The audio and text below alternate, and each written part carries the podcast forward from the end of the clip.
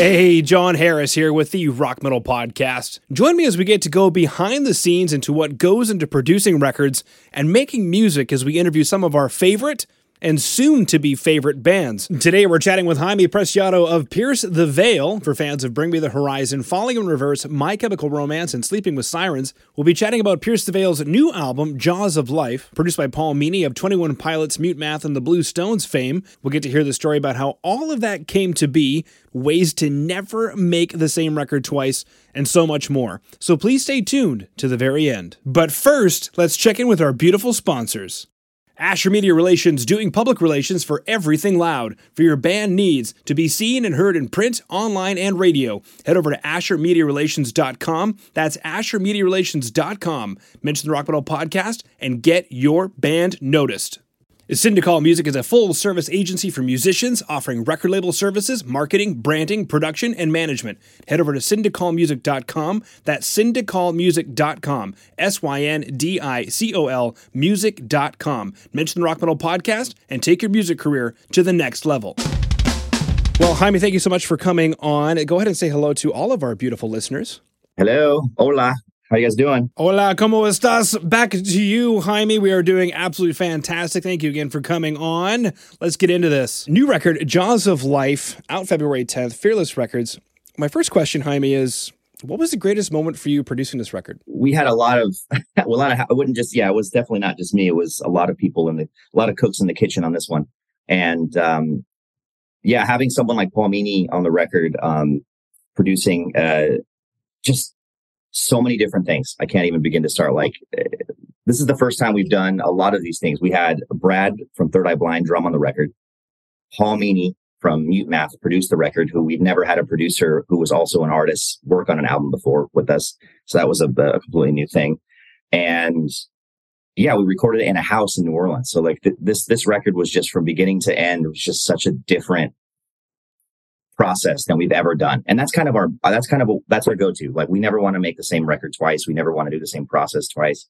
We take all the good things and all the bad things that we've done in the past and try to learn from them and, and, and keep going. And this was the same. You know, we definitely did a bunch of stuff that I really loved and a lot of stuff that we, you know, want to work on for the next album and, and moving on. So um I think across the board, just this whole process was very special to all of us, and it I think we all just became closer because of it. Like, the three of us just in a house, living together, building the songs day by day. Um, and also, yeah, and, and not to mention, you know, having, like I said, having Paul Meany as an artist, being able to butt heads with somebody like that, because we're, we're both so passionate about the project, you know, so that was really fun too. I think um, we've never actually had that in the past. Butting heads. I'm imagining Gordon Ramsay and somebody, somebody else getting at it, talking about, no, yeah. That's not how you cook a steak. That's just yeah. exact. That's a baseline, yeah. buddy, where I come from. Yeah. You know, uh, Brad from Third Eye Blind uh, drumming on the record, which is, you know, super yeah. cool. Recorded in a house in New Orleans, and it sounds like even living in that house. Um, yeah. Never wanted to make the same record twice. Uh, building the songs day by day. So many cool things. Were there any challenges on this record? And if so, what did you learn from those challenges? Yeah, I mean, I think not only just the time that we were in making the record, you know, we were post-pandemic, still kind of at the tail end, learning how to navigate that. Um, and then also, once we left the house, we still had to do a lot of work.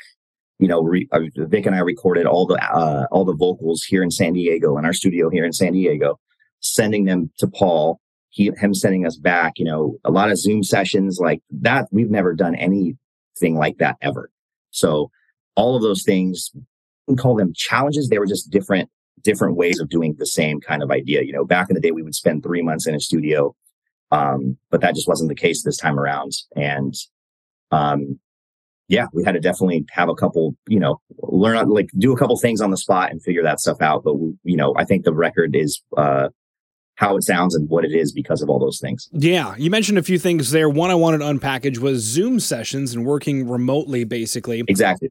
Take us through that. How do you work? How do you make an album over Zoom? Yeah, exactly. I mean, there was, there was times when, when it was me, Vic, and Paul were on a Zoom session, and we were watching Paul's screen as he was showing us what he was doing in real time. And it was almost like we were in the room with him, but we were, you know, three thousand miles away or however far, you know, so that to us, we've never done that. And it was crazy that technology has come this far to be able to do that kind of stuff. Um, but yeah, that was just so different, you know, being, trying to be creative through a screen, talking to someone, you know, in another, another state across the, uh, across the, you know, it, it was wild. So that, we've never done that before. You know, it's, it's a lot of new challenges for sure. Yeah, absolutely. Okay. So using Zoom, uh, connecting, you know, across state lines, real time recording, voodoo stuff, speaking of New Orleans, but um, is there any other gear? I mean, how did you guys set up the studio? Maybe take us through that in the in the New Orleans space. Yeah, I mean, normally we we try to bring as much stuff as possible to the studio, but but Paul had an assortment of a bunch of different gear. He had like tape machines. He had this like giant space echo machine that we were just running everything through because it sounded crazy and weird. Um, and yeah, man, there was my favorite version um, or the, my favorite takes when we were t- towards the end of tracking, say one song.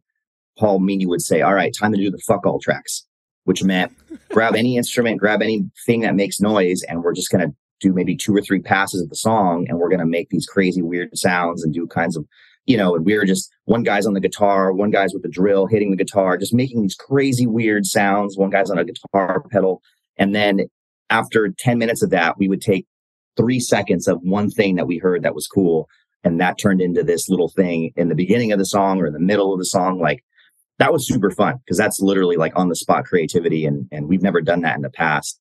And not only did it help us kind of get the juices flowing creativity wise, uh, creativity, creativity wise, it also made it super fun and, and made it kind of like, it kind of took us a step back to like, hey man, we're, we're not only we're making an album, but we're having fun doing it, you know, and that's really important to us. Yeah. Well, I, I mean, it, I imagine it'd be important to you guys, you know, taking the process of making albums, but making it fun with these fuck all tracks, getting three seconds of something super on the spot, spontaneity, spontane, spontaneously creative, uh, becomes a unique part of the recording. Get those juices flowing, taking a step back to look at the bigger picture. Now, earlier, Jaime, you had mentioned that the album got you guys closer together.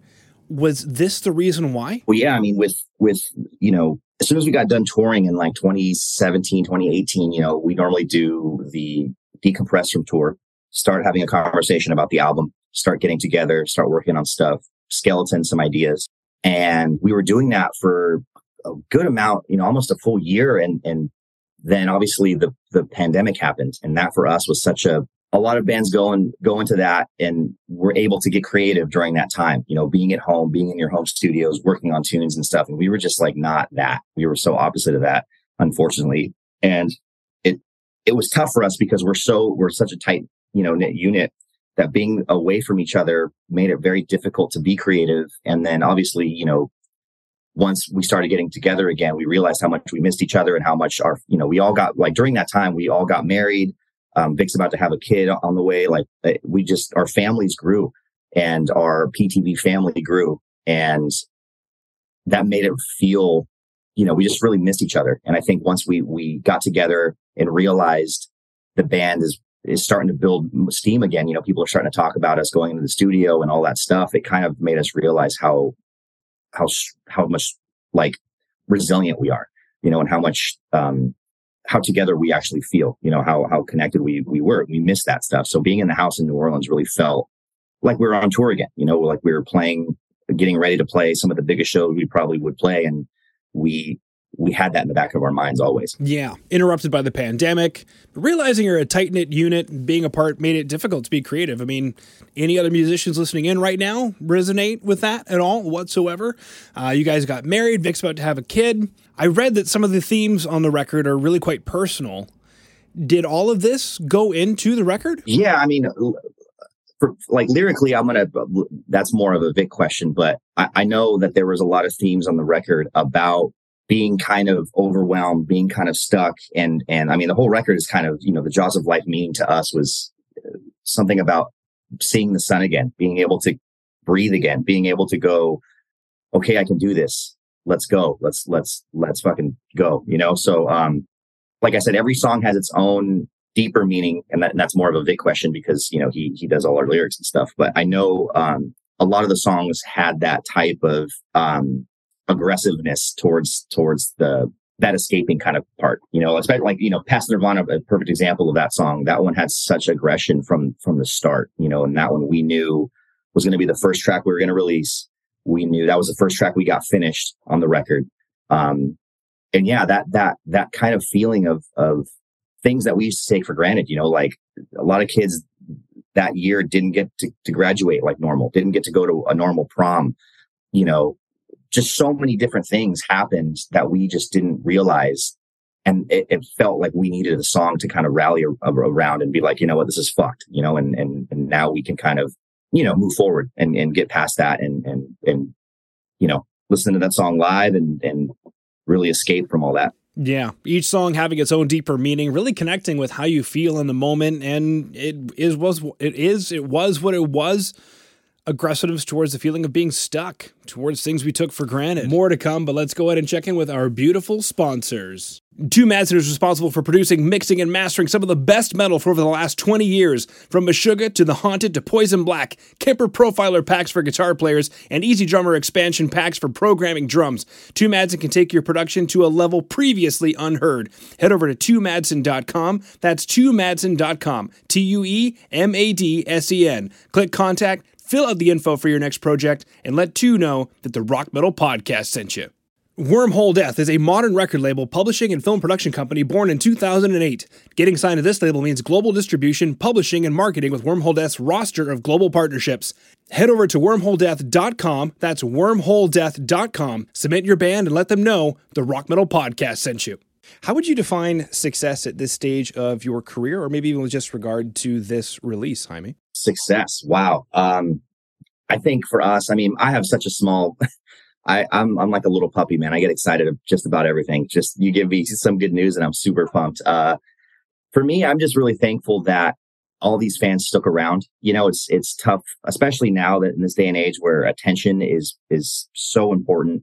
Um, The, the social media is so important, and you could literally be forgotten in a day. No one would, no one cares in a day, you know? So the fact that we've um, been gone for so long, working on new music, and are starting to like have this resurgence of, of, of, you know, new music coming out, all these fans that stuck around, all the shows that we've played thus far have been so amazing. Probably the best shows we've ever done in our career.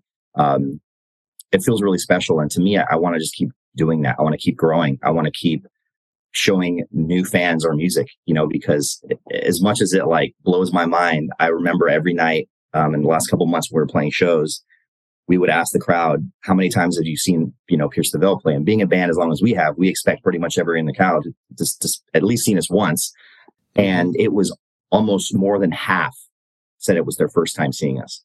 So wow. That to us is such a huge, and, and it's just such a an amazing feeling, because it feels like the like we're a brand new band. It feels like we're starting over in this in this level of of you know, we're a little bit stronger, we're a little bit wiser, we're a little bit, you know, it's just all these things coming into play, and, and it feels really cool, man. And I think if we can just kind of ride this wave and, and keep building and playing for new fans every night, I think that's a win for us. Yeah, being like a puppy with good news. Being grateful that fans have stuck around, because I mean, you mentioned you, you can be forgotten in a day, and being on stage, playing for new fans. I mean, what an honor. Absolutely incredible response to the success question. Now, I was glad to go ahead and head back to a conversation about Paul Meany. Meany Man, the Meany Meister. The Meany Meister. You mentioned him many, many times, and I didn't want to ignore that whatsoever. So I'll give you a, just a broad stroke question and just let you go. Paul Meany, what was that like? Paul Meany, I mean, first and foremost, he's a great artist. And I think artistic people like Paul have very, are very strong opinions about certain things. And that was something that um, I think me personally wasn't, I was ready for it, but it was like when someone cares just as much as your project as you do, it, there's something there, there's something cool going on. And, and sometimes, you know, he told us some, some, some truths that we had to kind of, you know, listen to, and things that we fought over, whether it was like this, the, the song was going to be this way, or this part was going to be that way. And I think for us, a little bit, we had we had to, in, in certain situations like that, we kind of had to stick to our guns, in the sense of like, this isn't our first album either, you know, and and we had to type, kind of like convince ourselves like, hey, this is our fifth album. Like we also also have like a lot of knowledge that we're maybe forgetting or, or not using right at the moment. So like sometimes you, and I, and this is not necessarily with just Paul, this could be with with any record, with any producer, just on your, even on your own, like you have to kind of trust your gut. And, and and trust the fact that all the moves you made thus far have gotten to you, have gotten you where you're at now. You know, so sometimes when you're when you're making a new album, um, doubt starts to creep in, Is this, is this, is this song cool? Does this work? Is this the vibe we're looking for? And you have to just kind of trust yourself. And, and, and he brought that out of us a lot. You know, he, there were so many times when he just was like, dude, you guys are Pierce the fucking Veil. And that to me was like, it was super funny at the time, but man, did we sometimes need to hear that, because you forget you're in the zone. You're, you're, you're too zoomed in on the project. You're like, you're, you have blinders on. And then he kind of goes, hey, take a step back. Look what we've done. You know, and, and you're like, oh shit, this is actually like kind of crazy, you know? So that sometimes you need somebody to kind of take you a step back, you know, and look at the bigger picture of things. And he was really, he was really good at doing that, because he's been in that situation. You know, he knows, he knows the, the uh, ins and outs of labels and management and, how, you know, even like from like radio stuff, you know, like we've never danced with that kind of before. So he was talking about even things like that. He's like, be prepared for this, be prepared for that. So he, he definitely was a, a master in his wisdom for sure. Very cool. Those labels, management, radio, be prepared for certain things. Yeah. I guess without, without sharing too much, what's something that he shared with you that was like, I don't know, earth shattering, where you were like, "Ah, oh, okay, very cool." It, it, man, so many things. I, I don't know if it was earth shattering. There were just little bits, you know. He was he was never like one day he would say something super profound. It was just all day little tiny things, you know. He was very much into like the soul of things. He's like, I don't care. Like he kind of made me realize sometimes you you don't need the perfect take or the perfect. You you need to find the take that's perfect for the song. You need to find the performance that works for the song. And that was something that we've never, you know, we've always been very surgical when it comes to recording and tracking and, you know, hey, this has to be like perfect. And he was kind of like, perfect's not always better, you know, and that to us kind of blew our minds a little bit. And, and, and we've known that, but it, it was just nice to have somebody say that and be like, hey, sometimes I want to hear a little bit of um, humanness in your, in your playing. And, and that really kind of changed a lot of our perception on, on certain things. And I thought that was a really cool thing. And I, I'll still use that, that, that, that tip all the time. You know, I love, I love getting a good performance for sure. You know, it's funny. You mentioned that, uh, you perfect is not always better. And I opened up the question saying, you know, what, what shattered the earth? What, what spin the earth on its axis, uh, that you learned from, uh, Paul? And baby, all you just said was perfect is not always better. And I couldn't agree with you more. It, it that's kind of what it felt like, you know, and it, it that was kind of an eye opening, like, oh wow, you're right. Like that, like some of my favorite mm-hmm. songs weren't to the grid, weren't on click, weren't chopped up and made after the fact. It was just a dude in, a, in his guitar, and he played it in a, in a cool way. And, you know, I, and I still hear song, you know, um, I was watching some sort of mixing thing because I like to, you know, watch those nerdy things about audio stuff. And it was the, the producer who recorded Chris Stapleton's Tennessee Whiskey. And he's like, the band just came in and just played it. And I just recorded it. Like it was, it, it, they didn't, it wasn't like multi-tracked. It wasn't like, they just sat in a room. I, re- I pressed record because I didn't know what was going on. And there was things on the song that made the, you know, and I'm just like listening to that. And I'm like, that wasn't professionally tracked, like one instrument at a time. There's no way. And he showed, you know, he was playing each individual track and there was bleed, there was nasty hum. And he's like, that shit didn't matter. What mattered is we got the performance. And that, I was just like, he's right. He's right. It's there, a great song. It's a great is. tune. It's a great record. There it is. Great recording. Yeah. Bob Rock said that. Yep. If it doesn't sound good in the room with one microphone, it ain't going to sound good. With, yeah. Amen, cool. Brother. Yeah. What's the number one thing that you would like people listening right now to do? Uh, well, I'm always going to say, if you haven't heard of us, please check us out. And if you have heard of us, hopefully we will be coming to a town near you and playing some new songs. Um, and also our album, Jaws of Life, comes out February tenth worldwide. So, um, if you're like me, go pick it up. Go pick it up, baby. That's right. So go ahead and head over to the rock metal podcast dot c a. All the show notes for today, especially all the bonus tips and things, are going to be available. The uh, link to Jaws of Life, which is out February tenth, will be there, as well as music videos that have been released yeah. uh, to promote the record. So definitely a very cool place to head if you are keen. So keen, I mean, that yeah. can... Keen, yeah. If you're keen, come on if down. If you're keen, I also said go. So, I also said go pick up our album. Like like streaming isn't a thing, but yeah, you can stream it everywhere as well too, because that's that's the new age. I'm still old fashioned. I'm like, go pick up the album in stores, but I don't know. We'll see. Absolutely. Thank you so much for coming on today. Of course. Thanks for having me. That's it for this episode of the Rock Metal Podcast. Stay tuned, because next week we're going to be chatting with Nilo Sevonen of the band Insomnium. Not only does their new record come with a short story that will surprise you, but Nilo wouldn't live life any other way, and I can't wait for you to hear his take on living a life of passion. Go ahead and hit subscribe on your podcast player, share it with your friends, and I'll see you next week.